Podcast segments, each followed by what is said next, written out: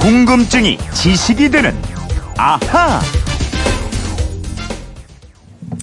존경하는 국민 여러분, 6월 13일 실시하는 동시지방 선거는 시도지사, 교육감, 시장, 군수, 구청장, 시도의회 의원, 구, 시, 군 의회 의원 등 모두 4,016명의 지역 일꾼을 뽑는 선거입니다.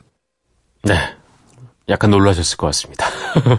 권순일 중앙선거관리위원장의 담화였습니다. 지방선거 투표 참여를 호소하는 목소리였죠. 아, 휴대폰 뒷번호 1077님이 이런 궁금증 보내주셨습니다. 아, 이번 지방선거에서 모두 7명을 뽑는다고 하던데요. 우리가 뽑는 7명은 각각 어떤 일을 하게 되는 건가요? 아, 가능한 질문입니다.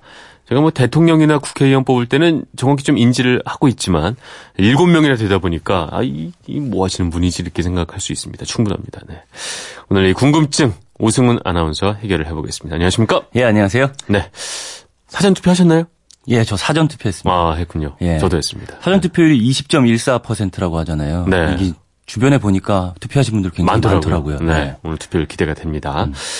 자, 그렇다면, 어, 이번 6.13 지방선거에서 아까 뭐 말씀드렸지만 7명을 뽑게 돼요. 네. 이게 어떤 직책을 가진 분들을 저희가 7명이나 이렇게 뽑게 되는 건가요? 먼저 서울시장, 부산시장, 경기도지사 이런 광역자치단체장이 있고요. 네. 서울 마포구청장이나 뭐 충당 당진시장 같은 기초자치단체장을 뽑습니다. 네.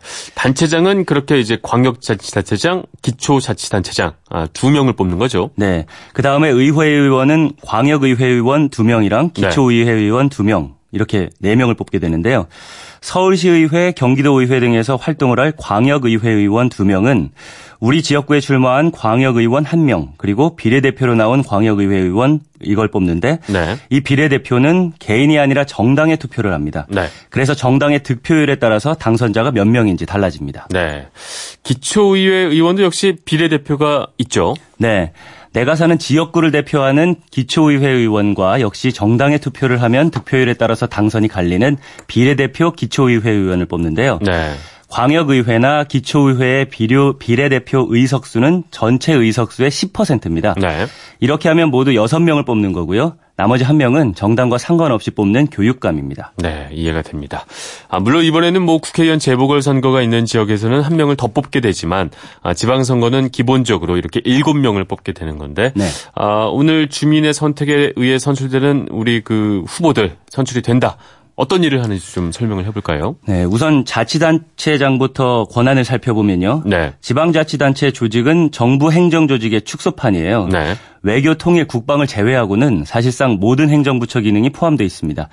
특히 광역자치단체장의 권한은 1995년 지방자치제 부활 이후에 시간이 지날수록 커져가고 있습니다. 네. 정부 눈치도 뭐 생각보다 많이 안 보면서 할 일을 해 나가더라고요. 맞습니다. 이 과거 중앙정부가 뽑아서 내려보내던 관선단체장은 네. 중앙정부의 통제를 받았습니다. 그렇죠. 물론 지금도 이 중앙정부, 국가 하급 지방행정기관으로서의 역할도 하지만 네. 어, 지역 주민의 직접 투표로 뽑혔잖아요. 이 민선 단 체장은 정부의 눈치를 크게 보지 않고 자치 권한을 누리고 있습니다. 네. 행정자치부가 예산 등을 감시하는 역할을 맡고 있지만 대부분의 지자체가 부채가 많기 때문에 지방 채권을 추가로 마음대로 발행하는 것을 금지하는 정도의 억제 수단을 행사하는 데 그친다고 합니다. 이게 예산 규모도 보통이 아니더라고요. 맞습니다. 네. 물론 단체장이 마음대로 쓰는 건 아니고요. 네. 의회 심의와 의결을 거쳐야 합니다. 네. 어, 그렇지만 예산은 막대해요. 어, 서울시장만 해도 1년 총 살림 규모가 30조 원 정도 되고요. 지난해 전국 243개 지방자치단체가 살림을 하느라고 쓴 돈이 약 193조 원입니다. 이걸 4년 임기로 따지면 뭐 거의 800조 원 가까이 되는 예산을 이분들의 손에서 이제 집행이 되는 것인데 그렇죠. 잘 뽑아야 돼요, 정말. 음, 그렇습니다. 그죠? 그래서 국회의원들도 매년 10월 이 예산철만 되면 지역 민원 예산 따내기 위해서 네. 자치단체장이랑 고위직 지방공무원을 수시로 찾는다고 합니다. 여기에다가 해당 지자체 공무원에 대한 인사권도 자치단체장의 권한인데요. 단 서울시 행정부시장만 차관급이기 때문에 네. 대통령이 임면권을 갖는데요. 음. 이것도 사실상 서울시장의 뜻을 내정하고 네. 어, 대통령은 형식적으로 제가만 한다고 해요. 지방자치단체에 소속된 공기업들도 있죠. 네. 네. 그 지자체 사나 지방 공기업이나 투자기관장도 자치단체장이 임명하게 돼 있고요. 네. 재개발, 재건축 같은 각종 사업의 인허가권도 자치단체장이 행사합니다. 음. 크고 작은 사업들이 이 자치단체장의 의사결정에 따라서 빠르게 추진될 수도 있고 아예 무산될 수도 그렇죠. 있고 그렇습니다. 실제로 뭐 전임시장이나 어, 도지사가 추진했던 사업이 그냥 무산되는 경우도 많이 본 것 같습니다. 네. 이분들이 받게 되는 그 이게 좀 궁금해요. 얼마나 받는지. 네. 월급 받으실 거 아니에요? 네, 궁금합니다. 이건 규모에 따라 다릅니다. 네. 자치단체장은 선출직이기 때문에 일반 공무원처럼 특정 직급을 갖지는 않습니다. 네. 그렇지만 대우는 인구에 따라서 해당 자치단체의 부자치단체장 직급보다 1등급 높은 보수를 받게 돼요. 네. 그러니까 예를 들면 인구가 천만 명인 서울시장은 장관급 대우를 받고요. 나머지 광역자치단체장들은 차관급 대우를 받습니다. 네. 그리고 인구 50만 명 이상인 기초단체장 기초단체장은 1급 대우, 15만 명 이상 50만 명 미만인 기초단체장은 2급, 음. 또 인구 15만 명 미만인 기초단체장은 3급 부의사관 공무원 대우를 받습니다. 네. 이것도 규모에 따라서 차이가 있는 거군요. 네. 아, 이제 지방의회 의원들 역할도 좀 설명을 해 주시죠. 지방의회 의원은 자치단체 단체장들이 집행하는 지방 행정에 대해서 의결 또 입법 행정 감시를 하게 됩니다. 네. 지방의 국회의원이다 이렇게 보시면 되는데요. 국회의원이 법을 만드는 것처럼 지방의원은 그 지역에 적용되는 조례를 주로 제정합니다. 저희 동네 돌아다니다 보면 좀 의아한 게 이제 포스터 같은 거 많이 붙여놓잖아요. 네. 여기 보면 뭐 KTX를 뭐 하겠다, GTX를 여기 만들겠다, 뭐 이런 것들도 아, 지방 의원들의 공약에 많이 있던데 네. 이게 가능한 일인가요, 이거는? 뭐 지하철 건설이나 KTX, GTX 이런 것들은 초대형 사회 간접 자본 시설이라고 할 수 있잖아요. 네. 이건 사실 국회의원도 하기 어려운 공약입니다. 이런 공약을 내걸었다면 지방의원의 역할을 제대로 모르는 뭐 일단 지르고 보자 이런 식의 공약일 수밖에 없는데요. 네. 이번에 보니까 유네스코 세계유산 지정을 추진하겠다. 말씀하신 대로 KTX 역사를 유치하겠다. 아. 이런 것 같은 지방의원이나 지방의회가 할 수 없는 일을 내건 후보들이 꽤 있더라고요. 음. 이건 명백하게 잘못된 일이죠. 오히려 이런 후보들은 한번 거- 한번 더 어, 유익 있게 잘 살펴볼 필요가 있을 것 같습니다. 맞- 정확히 맞습니다. 지방의회 역할을 이해를 하고 있는 것인지 말이죠. 그렇죠.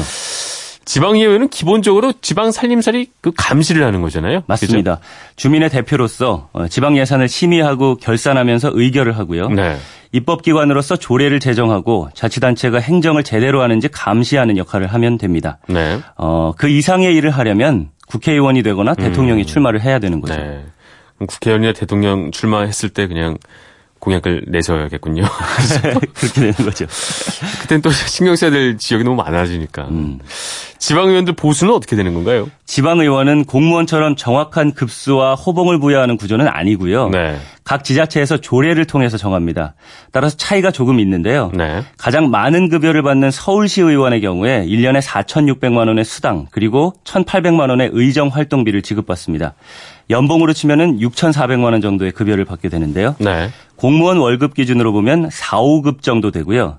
근데 재정이 좀 열악한 전라남도 의원의 연봉은 5,700만 원 정도입니다. 음. 근데 아까 말씀하시기를 지자체에서 조례를 통해서 급여를 정할 수 있다고 말씀을 하셨는데 네. 되면 의원들이 자신들의 그 월급을 그냥 자기들이 조례를 바꾸면서 음. 이게 조정할 수 있는 거 아닌가요? 그건 아니에요. 지방자치법에 따라서 급여 한도가 정해져 있습니다. 한도가요. 예, 이건 자치단체의 재정력 지수와 또 연동돼 있고요. 네. 그리고 금액도 의원들이 정하는 건 아니고 의정비 심의위원회에서 법으로 정해진 한도 내에서 정합니다. 네. 기초의원의 연봉은요. 서울 강남구 의원이 가장 높은데 1년에 3,600만 원의 수당 그리고 연 1,300만 원 정도의 의정 활동비를 받으니까요. 네. 약 5천만 원 정도의 연봉인데 반면에 을릉군 의원은 연봉이 3천만 원 수준이라고 해요. 어, 이게 같은 기초의회 의원이어도 뭐 한 1.5배 이상 그렇죠? 네. 차이가 나는군요. 마지막으로 이제 교육감 소개해드려야죠. 네. 각 시도의 교육이나 학예 업무를 집행하는 교육청의 장이잖아요. 시도의 교육과 관련된 조례안 작성, 네. 예산안 편성, 결산서 작성, 교육규칙 제정, 그리고 이 권한이 큽니다.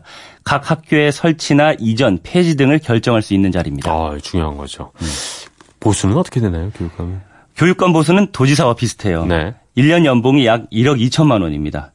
그러면 여기서 앗 이런 것까지는요. 오늘 선출된 단체장이나 지방의원, 교육감이 네. 선거가 잘못돼서 중도에 하차한다면 음, 그분들에게 지급된 급여는 돌려받을 수 있을까요? 돌려받지 못할 것 같아요. 네, 못 돌려받습니다. 네.